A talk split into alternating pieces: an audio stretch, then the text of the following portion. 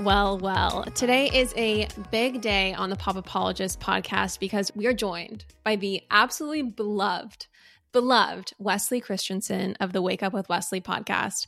Wesley, thank you so much for coming on the show. Oh, you guys, no problem. Just keep feeding my ego. This is going to be a great conversation. Stoke that fire I well, here's the it. thing. Here's the thing you are a person who launched a podcast and it became extremely successful. And, you know, people love it. And I have felt like we need to have you on the show because you come from a very similar background to a lot of our listeners, which is Utah mm-hmm. based, a lot of people with an LDS background, um, people who've gone through spiritual transformation and shifts, and people who haven't. And I think that even beyond that, though, you've obviously all of us kind of suffer with the, uh, I guess, modern you know problems that arise living in 2022 and you have experienced a profound spiritual transformation. And i've experienced a tiny, tiny, tiny transformation. And so people have kind of asked me to get into it, but I'm really not the source. I'm not, I'm not there yet. I'm not able to guide people, but you are. And so I just felt like it would be such a service to our listeners to hear about your experience and your journey so that they can, if they wish to, which many do, you know, embark on the same trajectory or course. Oh, I love that. Well, and I also understand where you're at. It's like you're finding your sea legs. Mm-hmm. And can mm-hmm. I just tell you that this is an ongoing thing? You're going to have to continue to find your new sea legs as you yeah. really do this thing. Like it's kind of a beast. It kind of doesn't stop. Right. But that's the tricky part about this stuff is like you right. start this, you're committed, man. You cannot stop halfway through. You got to see it through.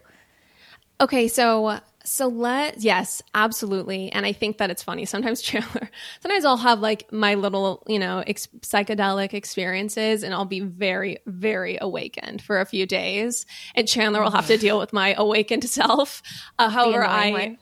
yes, the super annoying one. She'll want to yeah. complain about someone who's like being toxic or or rude or just annoying. She'll want to gossip with me. I'll be Might like, I add just a normal complaint, just a normal like like literally I could say somebody like, you know, cat called me and it was annoying and learned like, you know, they're just on their own journey yeah. and you just need to respect that journey that they're on. So that's and what I'm I like, call the afterglow. you. You're on that afterglow, man. It's like a it's a big wave. You got to ride it out cuz the day that the afterglow fades, you're like, "Oh man, I want it back."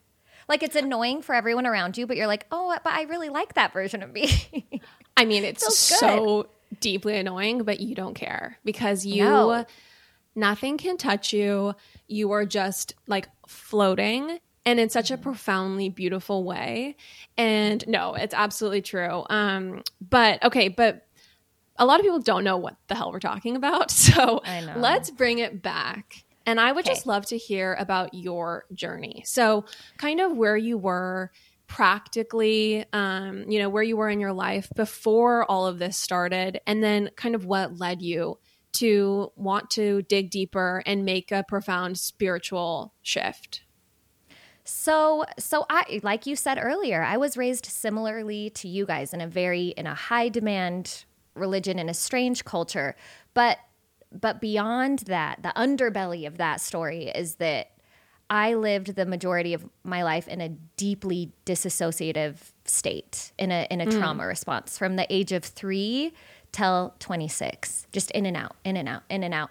And okay. i i didn't think that that's what i was doing. I was very unconscious about it all but i say that my favorite fawning response was or trauma response was fawning. It's like when you act you you act like mm. you're okay. You you make friends with your abuser. You you make friends with the bully because you feel safer in those environments. Like if i'm well liked I'm safe. Mm-hmm. And and that's the way I lived for the majority of my life. And like maybe we should just put a trigger warning right here. So from the age of 3, I my very first friend, it was I was experiencing what I now know is child on child sexual abuse. Like oh, we would wow. play family and it was it was all weird stuff, but it felt so good to me because it was like love and intimacy and it was with girls. Like I thought that like you know, like my mom told me, don't let people do anything weird to you, but we were playing a fun game.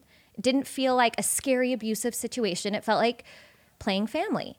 And I mm-hmm. didn't tell anyone. I didn't tell my mom. My mom actually went mm-hmm. to work around that. She went back to work around that age. And I had a caretaker who was what I now know like super, she was neglectful, she was emotionally abusive, um, manipulative. And I picked up these skills from three, which is really, really, really early. Like all the therapy I've been to, they're like, this is an eight year old thing, a nine year old thing, a three year old thing is that's young. So Yeah. it was a lot and i i i just had this little toolbox of pretend you're okay don't make it hard on anyone else like i'm a good girl i'm cute and i'm easy and that is how i'm going to live in this world couple that with a mm-hmm. high demand religion Yeah. you're it's a weird existence man it's a weird existence so that was the start of my story and then uh, I move every other year of my life, which just kind of further it exacerbates that that pattern for me in my life. Like I could be a chameleon, just shifting who I was in every new state or every new school I went to. Long story As a kid? short. As a kid, yeah, I went to twelve Okay. different schools, okay. four different high schools. Oh my gosh. Yeah, it was a lot. I had no But idea I about any of this. Yeah. I kind of liked it, to be honest, because I didn't have to figure out who I really was. I could just pretend to be whoever got me through that day for forever and always. I found safety and comfort in that genuinely until I met Bronson. So, Bronson is my husband. We've been married 15 years. Um, I met him when I was 17. It's funny because I just realized talking to you right now, we've been together 17 years and I met him at 17. Like he's been a part of my life as long as he was not a part of my life. So Yeah. I met him and I think the disassociation and the trauma, it all caught up. Something about him, being with him, I felt seen by him. And I think feeling seen by someone who genuinely loves you for who you are, allowing people to see who mm-hmm. you are, it kind of allowed the trauma, the disassociation to just explode out of me.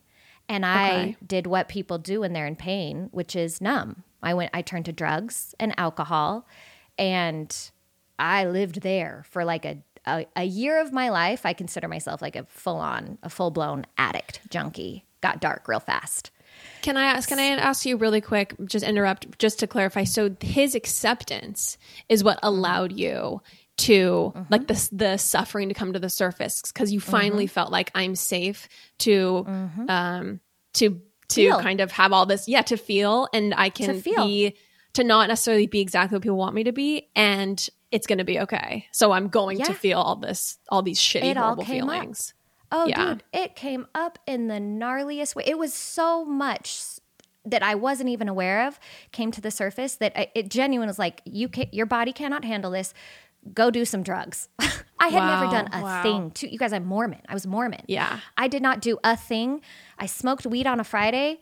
Uh, the next Saturday, rail railing lines of coke, man. Like Oh it went gosh. like that. It went How old were you? fast.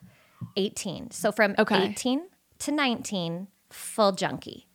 Wow. And then I got pregnant. So I got pregnant Oh my at 19. gosh. Stopped everything cold turkey. That wasn't an issue. That was a God thing. I don't even understand how that happened. So pregnant Yeah. at 19, um, married at 20, did the whole Utah thing. Super cute. Mm-hmm.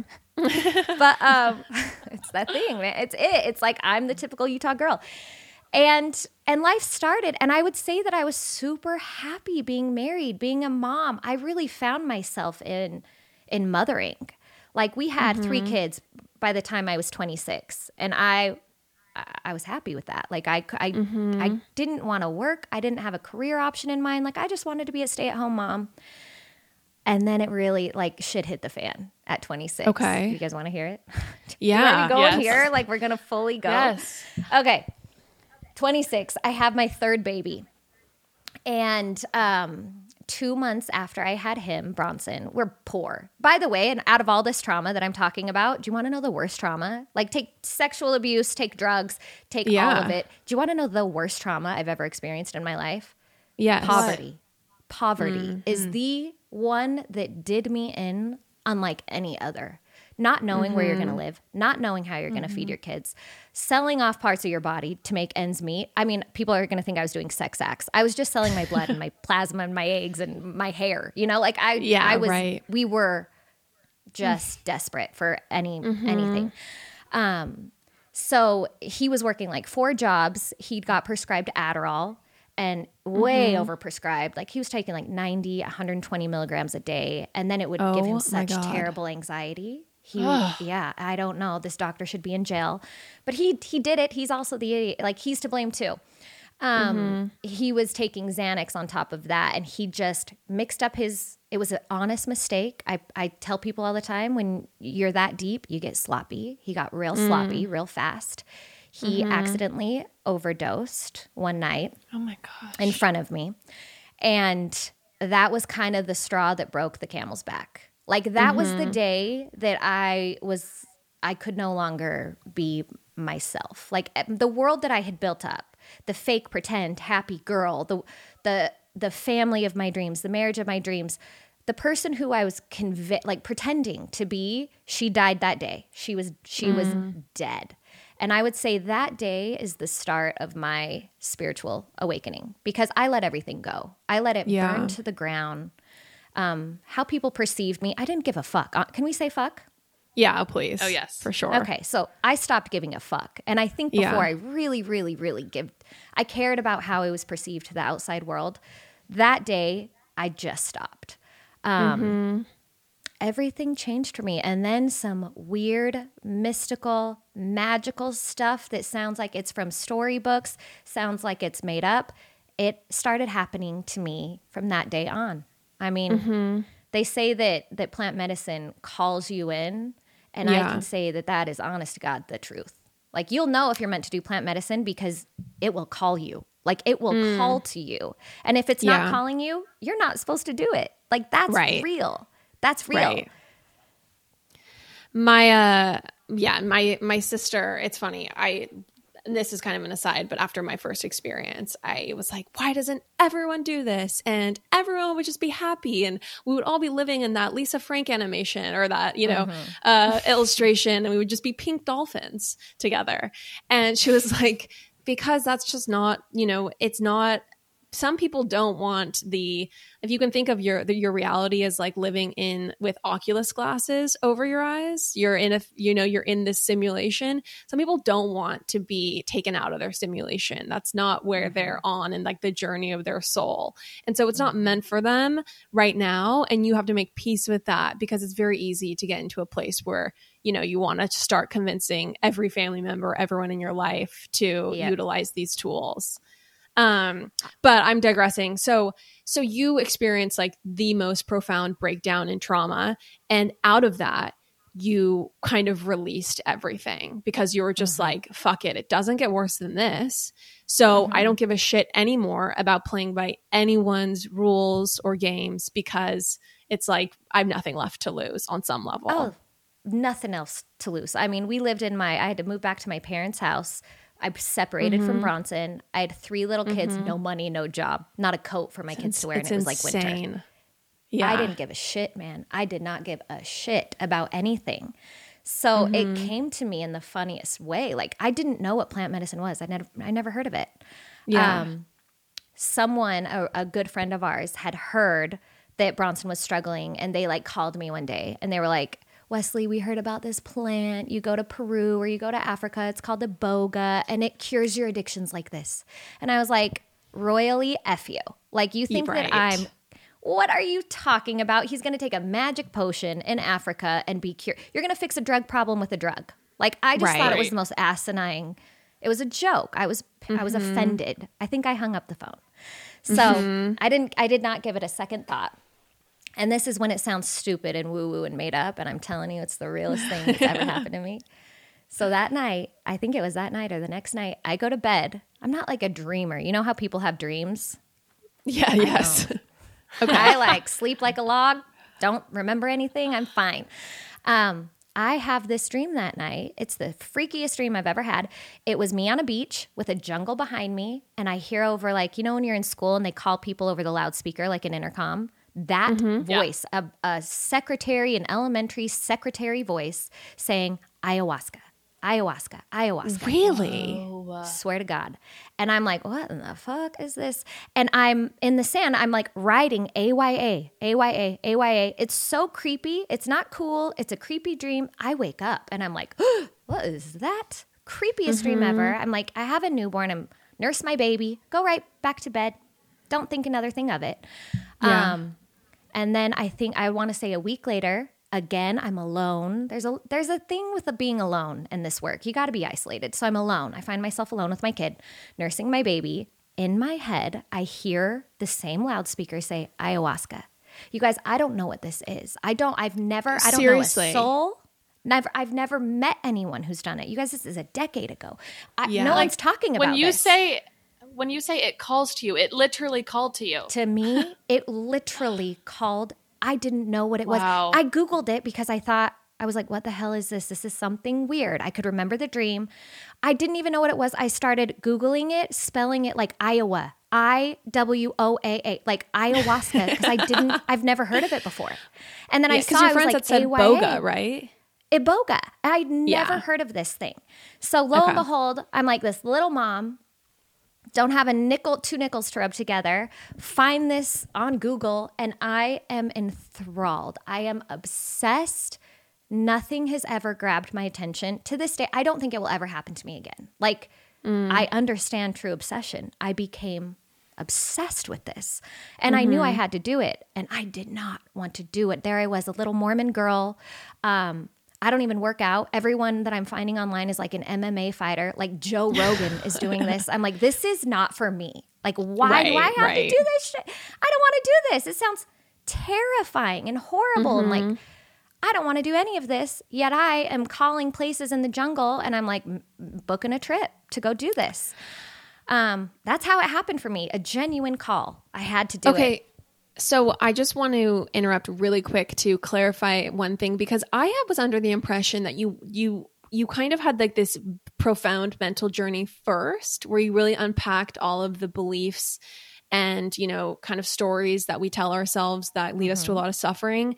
And it was after that experience that then you you know went on the journey of plant medicine. But it sounds like you didn't do any of that first. But It tell me if i'm wrong It was, I would say, it was in tandem. It was a real confusing time.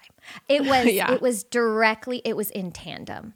Um, it it was all happening all at once. Where they say that people have like psychotic breaks. If I'm looking back on myself, I think I was right there, like genuinely right there, not knowing what was real, what was false, who I was, what I wanted, deconstructing everything, and then trying to layer in what I thought I believed all at the same time. And that is the beauty of plant medicine because I was just a discombobulated mess of a human, Yeah. a shell of a woman. yeah And then I did ayahuasca and I everything was made clear in a in an instant.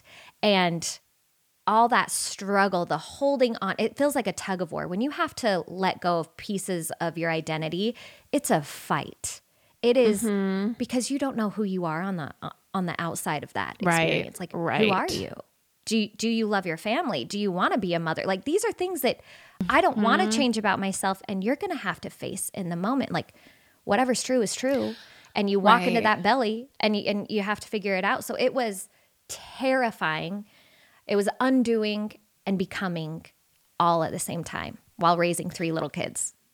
I mean, it's interesting because Michael Pollan talks about how, like, you know, the ego is what keeps us safe and it, what keeps us on some level like secure because it keeps us fighting for our survival and doing things really like to play the game of modern life.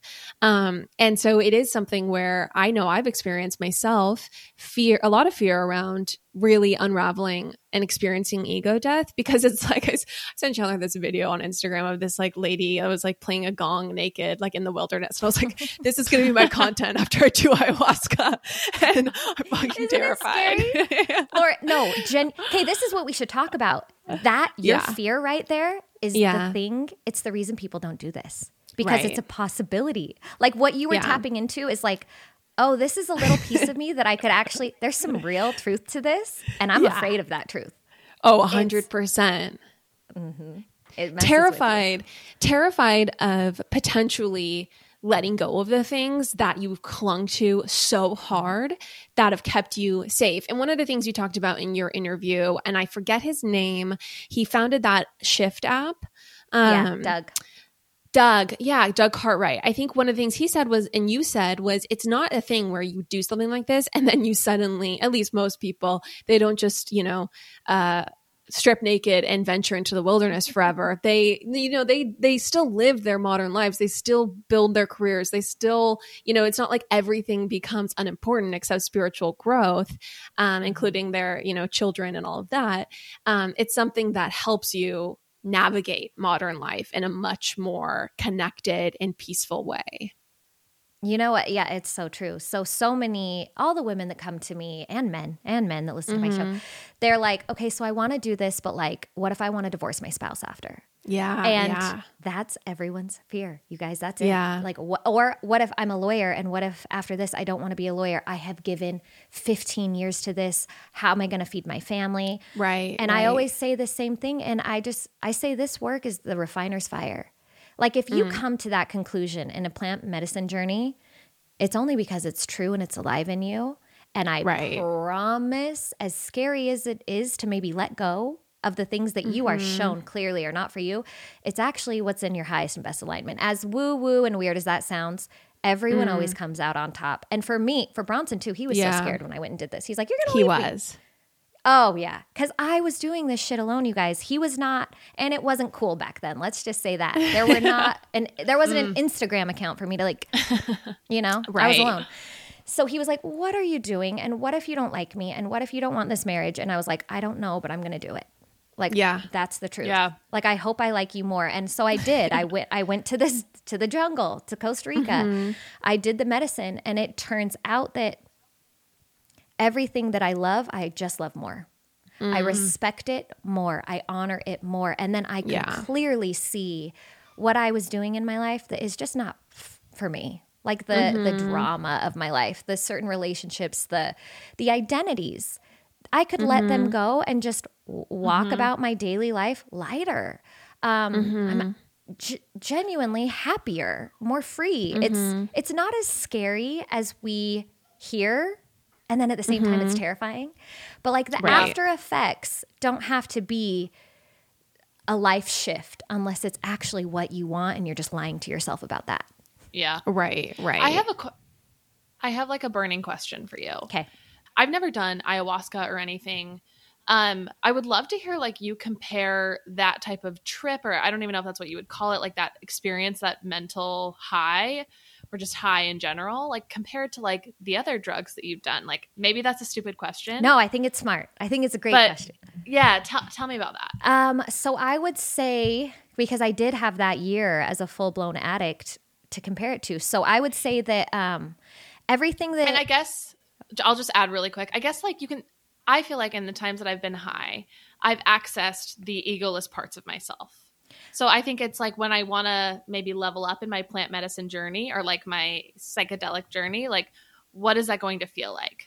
Oh God. Okay. So so I can say things like um, narcotics, opiates, um, cocaine, all those things for me, like like I would say that they take you out of reality, that they're mm-hmm. disassociative, that they're numbing, that they Okay. they make you not look at your shit and actually take you away from reality, numb. It's a big fat numb button. Uh, you don't mm-hmm. want to be present. Let's escape. Mm-hmm. And I and the other thing about those too, this is how you know if you're doing medicine or drugs. When you're doing drugs, there is a price to pay. You mm. there's a withdrawal. There is a, a mm. physical dependency, an ache without the thing.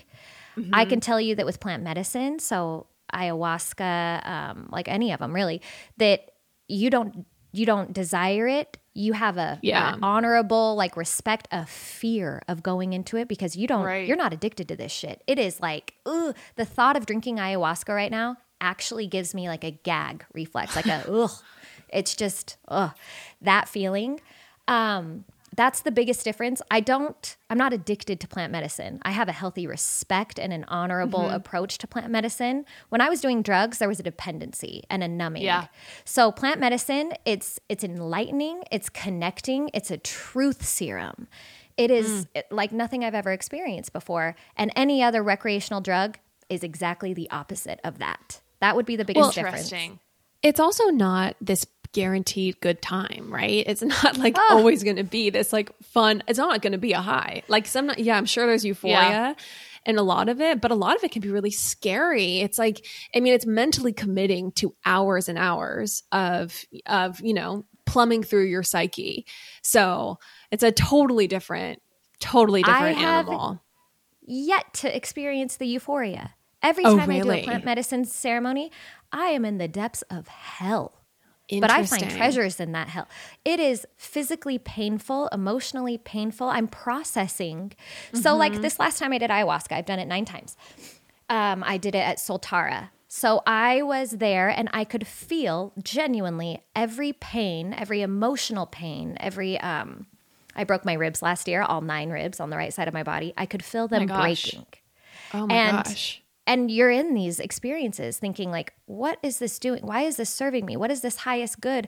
And all it is is i look at a plant medicine ceremony as you give your body because we live in a day and age where we're working 24/7 we don't have time to slow down. We're numbing out with tv social media.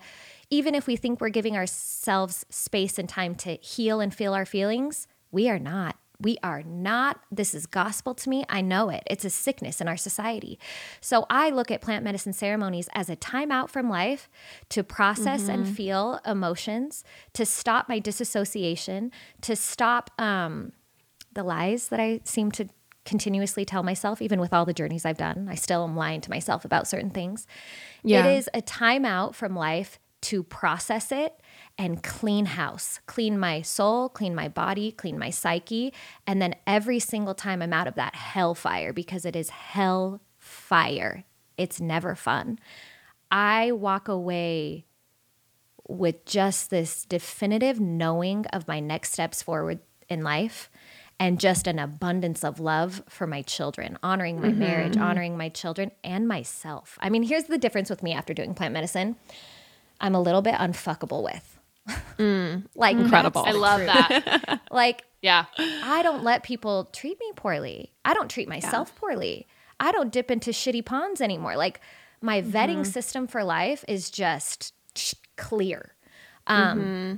There's not a lot of drama in my life. And when there is, when I see those cycles come up, I am like an eagle. I have eagle vision. I pinpoint it and I have no shame in cutting out shit because right. my body's so clear. I'm so clear in this vessel that I don't want anything to dirty it up.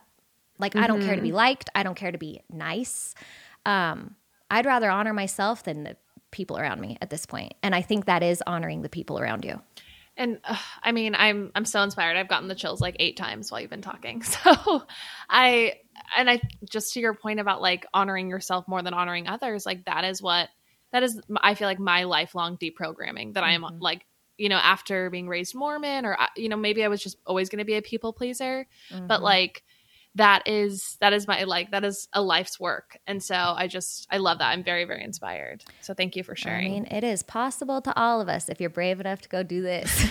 A lot of people aren't you know? They just are. It's scary shit. And i and that has to be said. Like yeah. this is a potent medicine I mean, and here's the thing we're talking about ayahuasca. There are so many other more gentle practices that people can choose to partake in. If you're not getting the call and you're like, "Well, shit, I want the call. I'm not getting the call." Like you're you're mentally willing it because so many people do that and let me tell you they have a hell of a time in ayahuasca. Don't mentally will yourself into wanting this medicine. It's an mm. internal it's a it's a soul thing. It's a heart thing. You will know. If you're questioning, you don't know. But yeah. Um, yeah. I mean, there's psilocybin. There's um, yeah. There's ketamine. There's kambo. Yeah. There's so many other plant medicines. You don't have to do DMT. You don't have to do ayahuasca. Right. Right. But man, is it cool when you do. Wait, so let's let's go back a little bit to before. So you go you get to Costa Rica was your first place you went, mm-hmm. right, to do this, mm-hmm. and um, I know it's probably like so beyond the scope of this interview, but can you tell us maybe just like the beliefs you had going into that experience and then that were like the most transformed? Oh, okay. That would that yeah, that's fun to talk about. So I would, oh God. Okay. I would say that I was um, a woman. You know what? I would say I was a girl. I think doing plant medicine has made me a woman. So I walked into that place mm. a girl. Even Mm-hmm. though I was a mother, even though I had a home, whatever, mortgage, I was very much a girl walking into ayahuasca. And I thought that my worth and my value was in how I served people, um, my obedience, my my subservient nature. I would call it service back then. Now it's I know it's not service. It was a lack of self worth. Of of proving, proving, proving, efforting, doing to to acquire love or appreciation or acceptance by all the people in my life, by God. My my ideas about what I even believed about God completely changed. Um, now I now I know that it's not in what I do for others, but how I genuinely feel that makes me worthy and lovable and and how I accept people and myself. I would say I would say that it it came really clear to me um, as a mother. So I wanted to be the perfect mother for my children. I did not want my children to experience any trauma because I had a childhood of trauma. Even though I had the best parents in the world, it was never by my parents. It was by the outside world. It was the trauma was the outside world, never my my mom and dad. So I would say that I was so protective over my children. They say that an underprotected daughter is an overprotective mother, and I was an overprotective mother. And after doing um, a multitude of these ex- plant medicine experiences, I I let my children walk about this world as an individual. Not mm. not as an appendage of me, not oh my as in an identity of who I am. Like mm-hmm. Yeah. I have a daughter who's gifted at, at singing, and before I was like, oh my gosh, okay, so she got that from my mom, and da da da da. I'm like, no, that's her. That has nothing to do with who I am. Her failures, Yeah. her successes, nothing to do with me. I just, I saw myself in a plant medicine journey. I saw what being a mother actually is. And I saw myself, all mothers, as a gardener. And like, we're the soil. Like, a mm. mother is soil. And as long as we are good, nutrient dense, rich soil, then our kids are little seeds. We can plant them. And my only job as a mother now is to expose them to light, expose them to positive, like my soul, right? Like what I mm-hmm. think, feel, and believe. I don't care if they believe what I believe. I just mm-hmm. expose them to light. I water them, I mm-hmm. nurture them, and then I get the fuck out of their way. I give them space to grow. And mm-hmm. I don't know if I'd be this mother if I hadn't had those experiences. Like, I trust who they are. I trust Yeah. my husband. I trust my kids. I trust myself. We're all so different. And, mm-hmm. and I like it that way. And I think before that would have scared me. I mean, it did scare Yeah. me. Like, I, I was afraid of life, afraid of trauma that my kids would have to to possibly go through. And now I'm like, okay, they're meant for this. Whatever happens to them is, is meant for them. So it's this weird, unshakable faith thing that I Yeah. deal. It ma- it makes motherhood real easy. I'll tell you that. So Chandler and I are definitely no strangers to a certain amount of like health anxiety and just anxiety over negative things happening essentially mm-hmm. to us or people Yeah. in our lives. And so it sounds like it was a profound release of outcomes and a oh, yeah. understanding that whatever they were going to experience was something you know they needed to experience and tr- trusting a little bit. Although i'm sure there's a balance right? Because on some level you still and maybe i'm, wrong here um, and this is totally going off the deep end but i i saw this instagram story about this girl who um, her her child her like 13 year old got you know was like uh experienced through some game like a predator and so how okay, okay so this is like a parenting question which is so not pop apologist but like how do you strike the balance between being aware and like protecting your kids from those outside sources as much as you can but then also allowing them to be like free agents and autonomous This is the most morbid thing that I'm going to say. I'm going to say it like trigger warning, but like I have said this to my children. Like we give them enough rope to hang themselves. They are free until they do mm-hmm. something that we yank back on that chain. So we say that we step in when health and safety is involved. And other mm. than that, they are free, autonomous human beings trying to learn how to be an adult. yeah So health, yeah. safety, and even schooling, like they have to show up to school, but like I'm not barking down my kids' back to do their homework. If they want to live that life of being behind, not doing their homework, experience what it feels like to be a person who's not on their their on their own ball of their education, Mm-hmm. let them feel that. It's not going to feel good. But me barking down their back and shaming them about it feels worse than being the kid who didn't do their homework. So Mm-hmm. I really I let them go until it comes to safety or health. Mm-hmm. And so far, I mean, I've had a few moments where I like yanked back. Like Mama Bear is intense. Like kids are assholes. Kids will be assholes to your kids. And Right. And like the fiery rage, I let it out when and if that happens. But I don't really meddle. Like unless it's brought to my mm-hmm. doorstep, I'll get involved. But I don't. I don't meddle. Like right now, school's starting, and all the kids are like, "I want to change my teacher. I have this stupid teacher." All these moms are running around with like chickens with their head cut off, meddling in their kids' lives, like crying in the school office, like, "Let my teach my kid has to be with their friend," and I'm like, "What the fuck are you all doing? They're in fifth mm-hmm. grade. Like, what the- they got that teacher. Chill out. Yeah. Like, leave it alone." Right. So, Right. kind of hands off strategy, it's such I an- guess. It's such an interesting and I- definitely did not expect us to get into this territory but it is such an interesting approach because i do think that like just knowing i mean growing up with five siblings we're all so different and none of us got good grades or didn't get good grades because of either parental neglect or parental encouragement. It was all because we were either you know inclined towards being studious and responsible or mm-hmm. not. And it was just mm-hmm. literally genetic it was not there was that was it um and so i do think it's yeah i think that it what a profound am- amount of release that would be as a parent to not feel to like you have to least. micromanage yeah It's just fun. yeah. Okay, well, let's go back though. Okay, so you have your first ayahuasca experience and then and then you're basically on this path, like you're unleashed on it. Um tell me about oh, I think that one I want to get to other medicines, but I would love for you to explain in a nutshell. This is really hard, but um because I was going to do ayahuasca like a couple weeks ago, but then the trip got canceled, unfortunately. So I it just wasn't a possibility anymore. Um, but um, what is that experience like? If someone wants to do it and they're just so curious what that experience is like, is there any way to describe it in a nutshell for people? Oh man, it. I feel like people always think you're going to throw up or something. Like that's what I associate with ayahuasca. Yeah, or like shitting yourself, like diarrhea.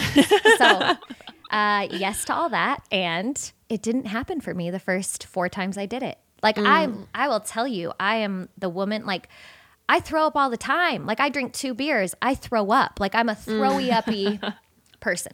So the first you can expect going into ayahuasca. Um, God. What can't you expect? So you ju- you just drink this stuff. It tastes like fermented f- prune juice mixed with like tobacco.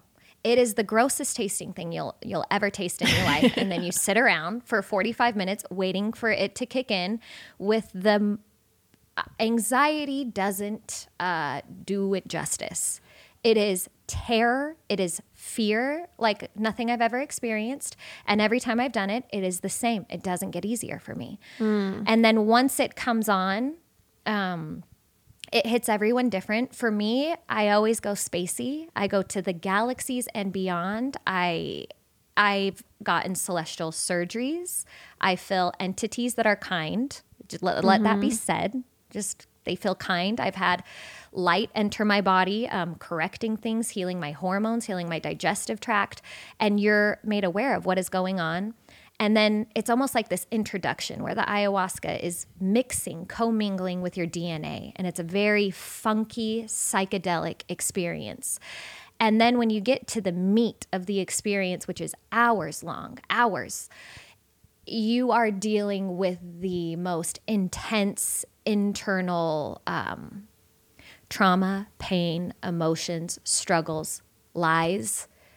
They, I, I want to say it's 25 years of therapy in one night and you process it all somatically. So instead of just cerebrally, like it is, it's a full body experience where you are healing mind, body, and soul at once. And everything is made so crystal clear. And also, you could be um, purging tra- like fear. Like one of my nights was actual hell, what I fear the most, darkness, right? Like Mormon girls, like we fear we fear the devil. We fear Yeah. darkness.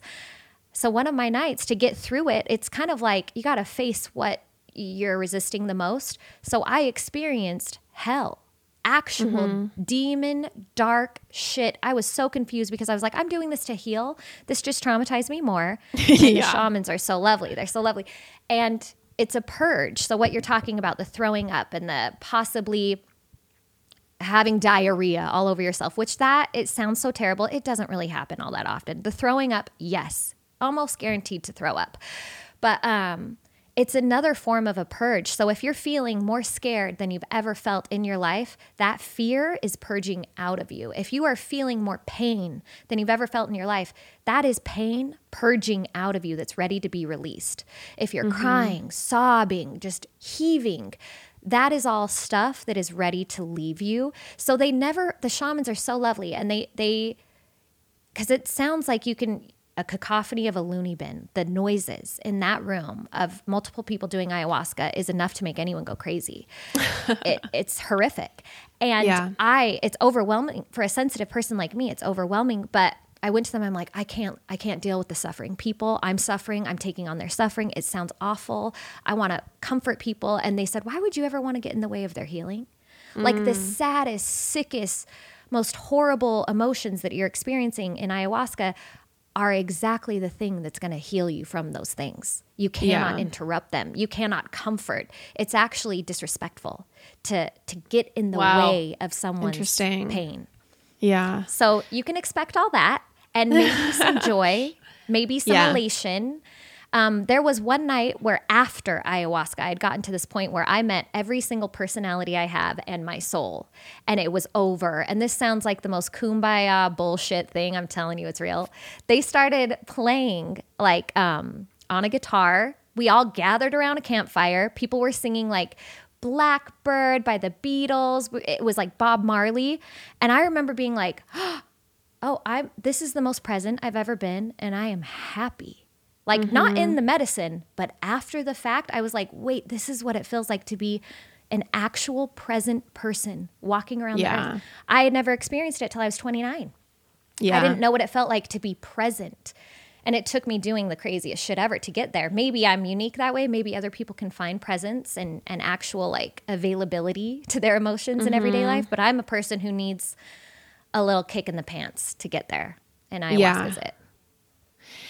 Um, for people who don't know the science behind ayahuasca, and I only know it on a very you know t- shallow level, but it's it's so it's DMT, but then it's combined with another plant that doesn't allow DMT to be released. So generally, when you do DMT, it's a 15 minute ish experience. Whereas yeah. ayahuasca, I think, if I'm correct, is DMT, but it's combined with another plant that keeps the DMT mm-hmm. in your system for around four hours. And what DMT is, is it's um, the molecule or the chemical that's released in your brain at the time of birth and death. And so mm-hmm. what you're really experiencing potentially is like a I don't know if you would call it a near death experience, but some time some type of connection with entering pure consciousness. And maybe mm-hmm. that might be bullshit, but it's what it kind of to me in the most rational scientific mode makes sense to me. Does that sound correct to you? you enter pure consciousness. I would say that you're exactly right. So it's it's the vine of one tree. It's the ayahuasca vine, the caapi plant, caapi, mm-hmm. and then the chacruna leaves, and it's boiled down. And those two plants together create um, so we have enzymes in our stomach that don't allow the DMT, like you were saying, to, to be effective. But those two plants together bypass our stomach's enzymes, which is just brilliant. When you think about how this, how people figured this out, because it's been around yeah. for thousands of years. Right. It's right. just an anomaly how it how it works. But you were in that experience for probably up to seven hours, I would say.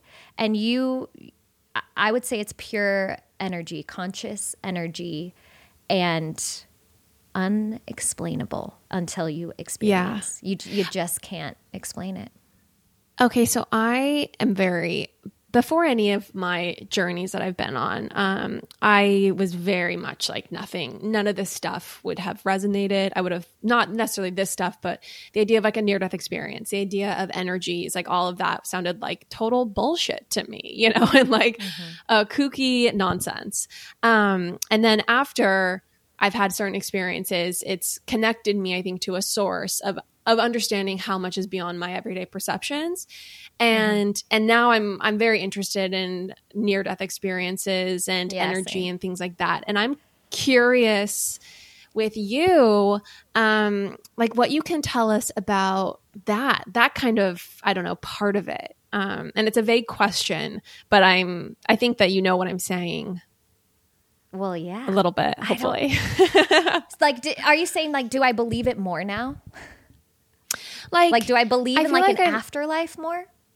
Maybe you put it on Instagram stories, but something about like, oh gosh, something. Okay, like uh, for example, I never would have believed in mediumship before mm-hmm. the, my experiences, and now I do believe that certain people are tuned in to another totally. dimension, right? Mm-hmm. In a way mm-hmm. that people asleep are not and who have not had these experiences are not and even people who have had maybe you know are not so i'm curious if you i think you said that you feel like you kind of are tuned in a little bit more than other oh, people oh, yeah. or you know like what you can i would love if you could share about that about what that's like and how that came into being for you so i would i would say that i believed a lot like you. Like I believe in like that I have um, bones and blood and what I can see in an X-ray and an MRI and, and a scan. Like I remember hearing about the chakra system, and I'm like, okay, whatever. That's some esoteric Eastern yeah. medicine stuff. Uh, I'll tell you now that I believe it just as much as I believe in my bones. Really, I have felt them in my body when people. So I'm doing season two of my show and I feel yeah. like season one was like slowly introducing people into these concepts because you sound like a goddamn idiot. Like, how can we prove this stuff? There's yeah, no totally. science. We're going off of stories that sound like a lucid dream, and people sound crazy. Mm-hmm. And and I thought everyone was crazy too, but I experienced it. And then once you experience it, I don't need the scientific data. I don't need the scientific proof. Yeah. I know what I've felt it's a believed experience. And i also people are like well is it just a psychedelic trip? I think that chan you were saying like is it like a trip like a high? Um it doesn't feel like a trip or a high. It feels as if a veil is placed over all of us. And mm-hmm. for whatever reason you do these plant ancient plant medicine practices and you get a peek through the veil and see what is what yeah. we're really doing here, what are possibilities. We are in, uh, beings of infinite possibilities. So, mediumship, yes, that is real. Um, people who have psychic gifts, yes, that is real. People who do energy work with their hands. So, I felt in my body all my chakra systems align perfectly. And then I felt my hands turn into swirly vortexes of like cute little tornadoes. And I was being instructed of, you have healing hands. You have healing hands. You you can put your wow. hands on people. And just the energy that I emote can move stuck energy in other people. I would have called this bullshit 10 years ago. Mm-hmm. Right. It's as true to me as my teeth. It's as true yeah. to me as my sense of smell. It is absolute, it's real. As real mm-hmm. as anything else in this life is real. And until you experience it, you just don't know for sure. You're living in right. the land of maybe, coulds, shoulds. Mm-hmm. But once it happens to you, those coulds and those shoulds and possibilities turn into absolute profound facts. It's mm-hmm. a yes. Mm-hmm. There's no question in my body. And I think my work now is I know it for myself and I'm really confident in myself. I get really insecure talking about this with people because I can feel other people's distrust. I can feel yeah, other sure. people's yeah. um, they think I'm weird, you know, and that's okay. I don't care to be liked by everybody. But when you're constantly not believed for what you absolutely know is true, yeah, then it can make me protective of it. Like I don't care mm-hmm. to share with mm-hmm. people who don't want to hear it. Right. But if you want to go, like you guys want to hear about it, I'll yeah. I'll give it to you straight. But it is very much real. I believe in it all. Mm-hmm. I'm um I'm weary of like like since it's become Instagram trendy, I'll tell you that I have a really, really, really strong vetting system. Like just because, actually, because I know how real it is, I don't let yeah. any willy nilly person practice on me, touch my body, mm. work with energy. I don't sit with medicine with most people. There's a reverence to this work. I mean, mm-hmm. you're opening up yourself to infinite possibilities with in realms that we don't quite understand. And if you're with an unpracticed person, I don't feel safe doing that. Mm-hmm. Yeah. So right. I I really like have a strong vetting system and if I say anything today that I want the listeners to hear is you should walk into any of these experiences or or events with a, a very very very strong vetting system. Who are you working with? How long have they been working with the medicine? Is it a safe mm-hmm. container? Are they trauma informed do you have support and integration afterwards? Have you done therapy before? This is not for the faint of heart. This work mm-hmm. demands um, presence and it demands accountability and it's not mm-hmm. it's not for fun. So that's how much I, I know this is real because it deserves that type of reverence and, and resources to help support people through and through all this. Right. right. Right. I mean, it's medicine. It's Oh, it's yeah. not entertainment. It's medicine. It is. It's potent medicine. Um, tell me, I know that you posted about a psilocybin experience that you had that you said was on the same level of intensity as some of your ayahuasca experiences or all of them. Um, very curious what you would say about the difference between the two. Um, and yeah, I would love for you to speak to that if you don't mind.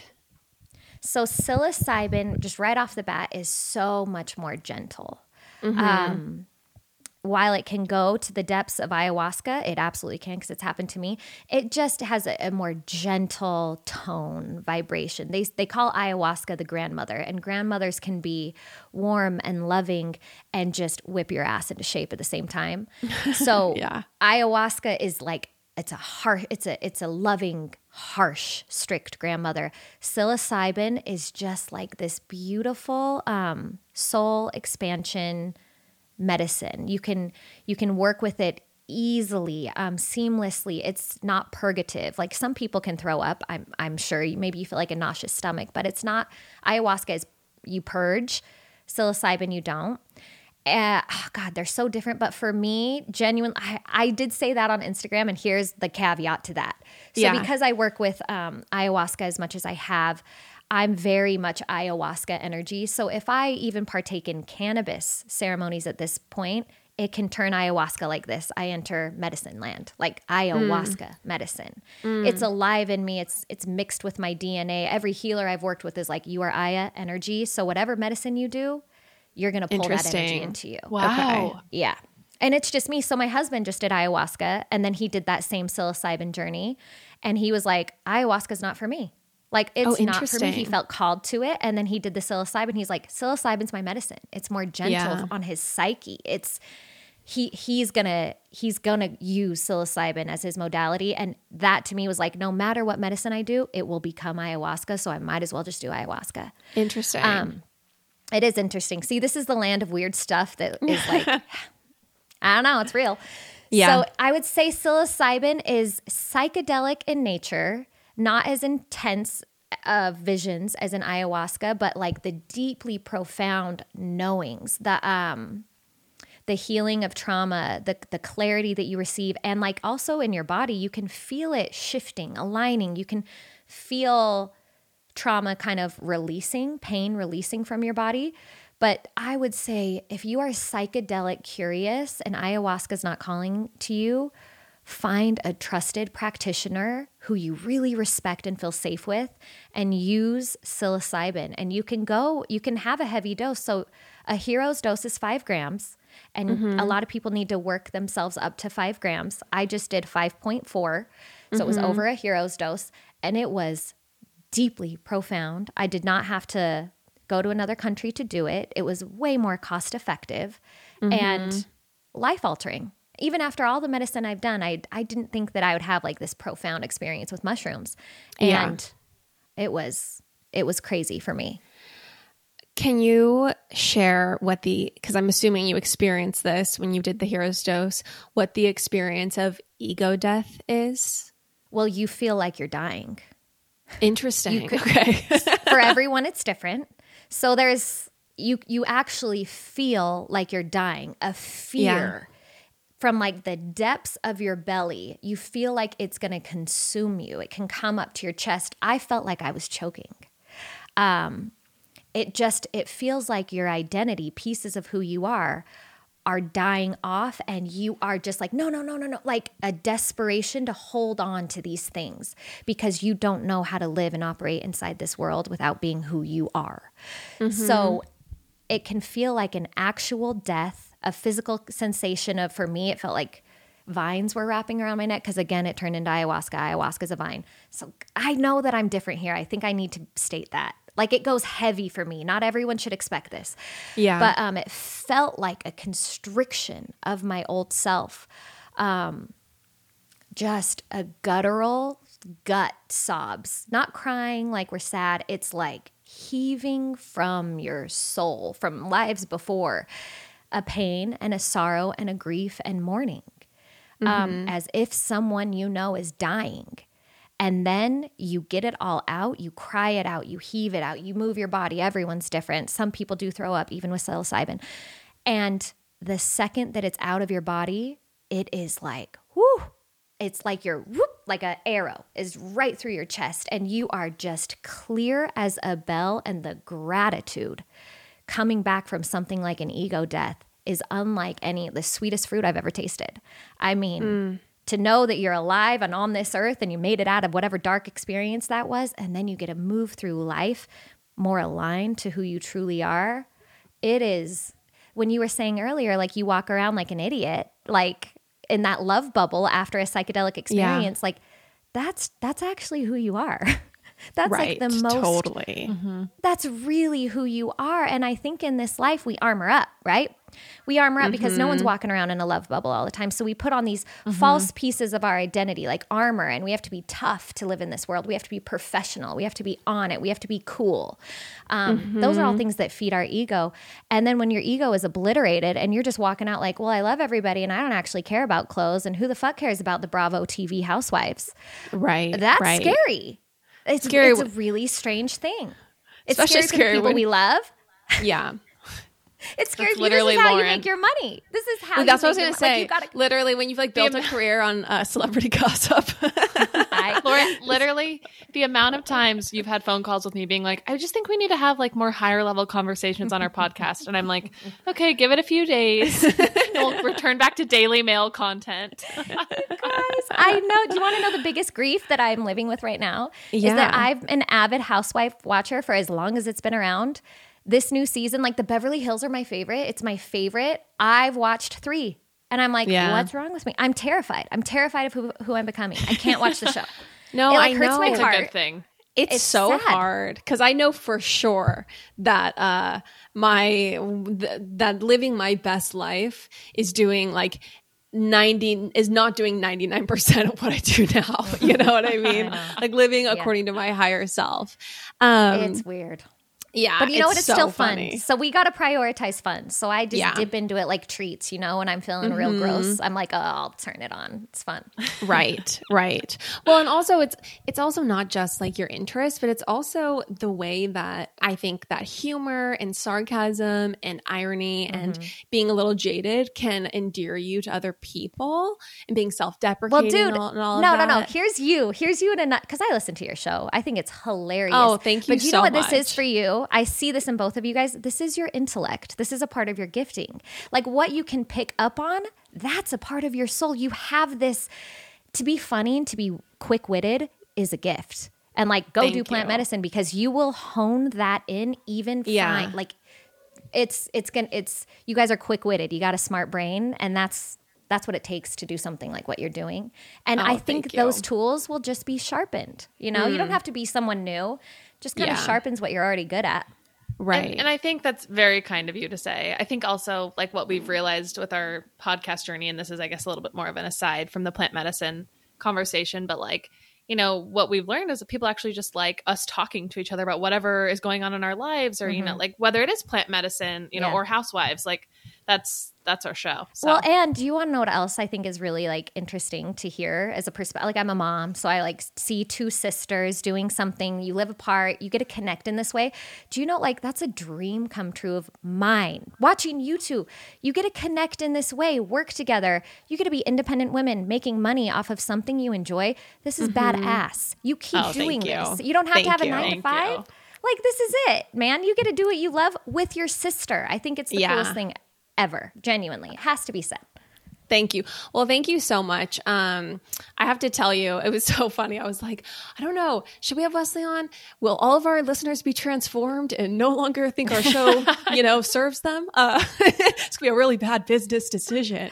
But I, I, I decided that uh, it was worth it. And, you know, I care about our listeners, and it's okay if they need to take a break. Um, uh, as also, long as I come have back. to make a little come back. To I have to make a little fangirl confession, Wesley. Yeah. I used to like read your blog when I was like, I think I was Oh, in high school or maybe middle Mhm. school. Mhm. And I remember like just like nights like reading your blog. Anyways, so I'm I'm totally fangirling That this whole episode. funny. Love chugs, man. Well, yes, 15 years. yes. Love chugs. That was that was it. I Back the loved it. No, you guys Um, are great. I'm really appreciative that you had me on. Oh, thank you. My first introduction to you was I had a dear friend in Provo, Utah, and she was like, Oh, you got to hear about the hottest couple in Provo. And she showed me your and Bronson's Instagram. I mean, Oh yeah, yeah. you guys are extremely attractive people. And it was definitely like part of the mythology, I think, of Wesley and Bronson. You guys take me back to like it was like 2011 whenever it was like couple goals. I was living my high. Totally. See, that was all feeding my ego. I was like, "Yep, tell me that. I love that." now Oh I'm like, "Ah, who gosh. cares?" But that was a fun time to be alive. Let me tell you, the early days of the internet were fun. Oh my gosh, killing the game. Um, wait, tell okay, people. I'm sure you get this question all the time, and we're gonna get it nonstop. So I know we have to get to it, and it might be one that's impossible to answer. But Mm-hmm. how does someone get started with psilocybin, with ayahuasca, with all this stuff? Okay, so I have I've made up the system. This is not I don't know if this is like it's not in a textbook, but I would say that you need to find a trusted um so I have found a woman that I can't share her name unfortunately, but she does EMDR, so it's like a, a form of therapy, inner child work and energy work to prime your body for like going into these psyches, the, the inner child self, the trauma self. I think it's very, very, very important to have a support system on the front end of plant medicine and on the back end of plant medicine. So, mm. really dive into what your intention is with a trusted person. And if you can't afford a trusted person, like I couldn't, I just journaled. I journaled, mm. what do I want? What do I hope to get out of this? What do I want to let go? What do I hope to receive? And I was relentlessly devoted to this practice of meditation, um, diving into myself, and journaling. So I would say that that's necessary and find someone who someone like me who has done this a time or two to kind of hold your hand through this process before you make the decision to actually partake in any psychedelic experience. And then on the the back end like I've said, it is imperative do not do plant medicine unless you have space and availability and a system to integrate the medicine because mm. anyone can go have a psychedelic trip and then go to back to work on Monday to their nine to five. Nothing is integrated. You just opened up your psyche, stirred everything around, and then did nothing. You can come out worse off than how you went in. This stuff needs reverence. It needs to be honored. It's actually imperative. It's like mm. training wrong at the gym. Just don't fucking train if you're going to train wrong. Like have good form. So mm-hmm. have good form. Get the people on the front end, get the people on the back end. And then I would say that it's like opening up a can of worms. Don't start unless you are prepared to fully go to the bottom of that can and clear it out. Right. So that's why I continue to go back. I mean, there's Yeah. more for me to uncover. Um, on a on a practical level, because people also want to know, like, but but but how do I find these people? How do I, I find a practitioner? But is it just something where you just have to figure it out? Because we can't give a you can't give a guideline to illegal activities The le- on our legality is podcast. a, oh my god, it's no, it's a huge aspect. I mean, this is why I do it in other countries because I've Yeah. got three kids. I mean, I Right. obey the law. I might break some rules. I obey the law. Like Yeah, I'm not above the law. So I I follow all the laws and I tell everyone that I'm uh, talking to, you follow the law. You do not break laws. So I go to Costa Rica to do medicine, Mm-hmm. ayahuasca, and then there's states. Um, I think it's Washington and uh, Denver, Colorado, you can use psilocybin there. And then Mm-hmm. psilocybin is in this gray area where you can find a really trusted practitioner in most cities in America. It is underground, which is just so incredibly difficult. But if you're really intent on doing this work, then you have to put yourself out there. It's a part of Yeah. your journey. Get Right. yourself in groups where this is talked about. Go to breathwork classes. This is the, this is how you mm-hmm. start. Right. Go to breathwork classes. Go to your yoga studios. Get on Facebook. Find somewhere on Instagram. You assimilate to like-minded individuals, and then you vet the shit out of them. Don't Mm-hmm. don't like just because some cute girl with tattoos and dreads is talking about this stuff on Instagram. You don't go with her. You get in her presence. How do you feel? Do you feel safe? Has she done this Mm-hmm. on multiple people? Did she just take mushrooms one day and then say, "I'm going to start administering mushrooms"? Right. Don't do that. Right. There has to be a reverence. Um, I cannot state that enough. And always, always, always work with practitioners who are trauma informed. You are diving Mm. into your trauma, whether you believe you have trauma or not, it's there. Mm. And you need to be held and supported by people who deeply, deeply understand Yeah. trauma responses. Okay, that's that's amazing advice. Um, and I think that that's all the tools people need really to be able to figure it out. So thank you so much. Um, one final question before you we let you go. I would love to know what Chandler and I, and this is a kind of a non sequitur, but Chandler and I have a very fraught relationship with social media where it's a part of our job and mm-hmm. and we do love it on some level because it is fun and addicting and it's fun to chat with people, but it's also I think extremely bad for our souls and our mm-hmm. like yeah, go ahead, Chan. I, I'll just say, like, I think, and wor- and working with this with my therapist, I think it just is the like I just get sent to my darkest places mm-hmm. like so easily, way mm-hmm. easier than like. I, you know, like I feel like I'm. It's almost easier for me to get sent to a dark place with that than with in-person interactions. Like I'm not being offended constantly by people or friends, but like somehow Instagram always finds a way to like offend my soul. Mm-hmm. I feel like it's Yes. the underbelly of society. Yeah, I fucking hate it. And I will just tell you that I don't mess with it. Genuinely. Mm. I don't go there. I'm not consistent. I don't play the games that they tell you you have to mm. play. I I'm not. I mm-hmm. I know that what I I could be doing this on a much larger scale and it would call for me to interact on social media much more and I'm telling you that my my personal, my private life is so much more important to me Yeah. than this digital little scrapbook life. Right. And it's Yeah. infuriating to the professionals I work with. Like, I'm not utilizing this really impactful, powerful tool because that's what Instagram is, Yeah. but I don't give a shit. I don't answer DMs. I, I mean, it's, I probably answer 3% of DMs that I get. Um, I don't even look at my emails. I don't do any of it because I know it's not in my highest alignment. And I no longer feel badly about any of that. Uh, call me unprofessional and I, I'll wear that like a badge. I don't Yeah. fuck with this stuff. I think it is, it's for me personally, it's so unhealthy to have a constant feedback loop of how you're perceived by people who mm-hmm. actually don't know you. It's Yeah. damaging to to my inner child. It's damaging to who I want to be as a woman, to my family, and even and genuinely, people are really nice to me too online, and I think that is damaging as well.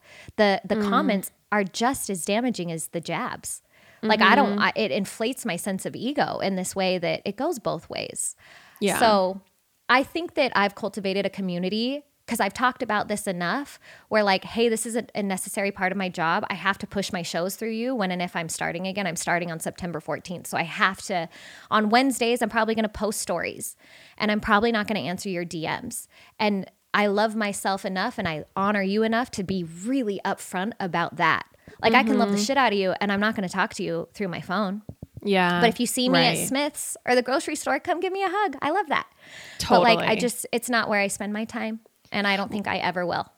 Well, and I think that one of the biggest testaments to your good intentions and your, um, yeah, to the fact that you are not in this game of sharing for commercial success is you literally had a podcast explode in popularity. I mean, get to a level of popularity that it is not we've we've uh, what we've got to at all. And i feel like you got there so fast and then you were like mm-hmm. whoa whoa whoa not happening. Like i'm not mm-hmm. i'm not like you didn't that didn't feed you and become this thing of like yes i want to be the next joe rogan or something like that. You oh, literally like let go of a mm-hmm. golden opportunity on some level because it didn't wasn't serving your highest self. I told I told Lauren earlier it was the biggest fuck you of my life to the whole industry, to everyone, Yeah. to to the suits.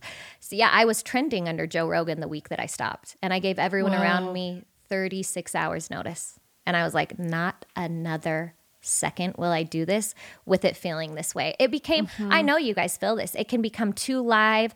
You just have to you have to have a show. You're saying shit Yeah. you don't like. It's Exactly. embarrassing at moments. Mm-hmm. You have to um, prostrate yourself to some degree. And some Um, Yeah. days you're just like, fuck that. I don't have anything new to say. And I don't want to like embarrass myself anymore. Mm-hmm. You Yeah. know? Anyways, in It my was- darkest place. I know. No, you guys, people don't understand. This needs to be stated. You become a performing, dancing thing uh, Yeah. as a podcast host. And that can feel demoralizing and dehumanizing. And I am now a woman who will honor myself over that thing. And Yeah. that's okay. So I promise my listeners, I will leave anytime I feel, and it, and that's okay. Yeah. It's fine. Right. But I also want to show up when I want to show up. Well, I'm extremely excited, and I know we all are extremely excited for Wesley 2.0. Even though she does sound a little, I mean, she's going to be a different flavor, is what I'm seeing that you posted about. So I'm like super Spicy. excited. Yes, spicy. I'm not necessarily at all the people pleaser, um, and I'm super excited for season two. So thank you so much for coming on, everyone. You have to check out Wake Up with Wesley, but you still have to listen to this podcast if you do. um, Highbrow, lowbrow, you know? Yeah. yeah, Yep. exactly. Exactly. Thank you so much for coming on, Wesley. Truly, it means the world to us. Thank you. Love you both. Thank you so much. That was fun, you guys. Love you. good. So good. So good. I this was healing. I'm not gonna lie. I feel like I did some plant medicine. Yes. Yeah. I mean, just even inspiring, healing, all those things. Oh, thanks, guys.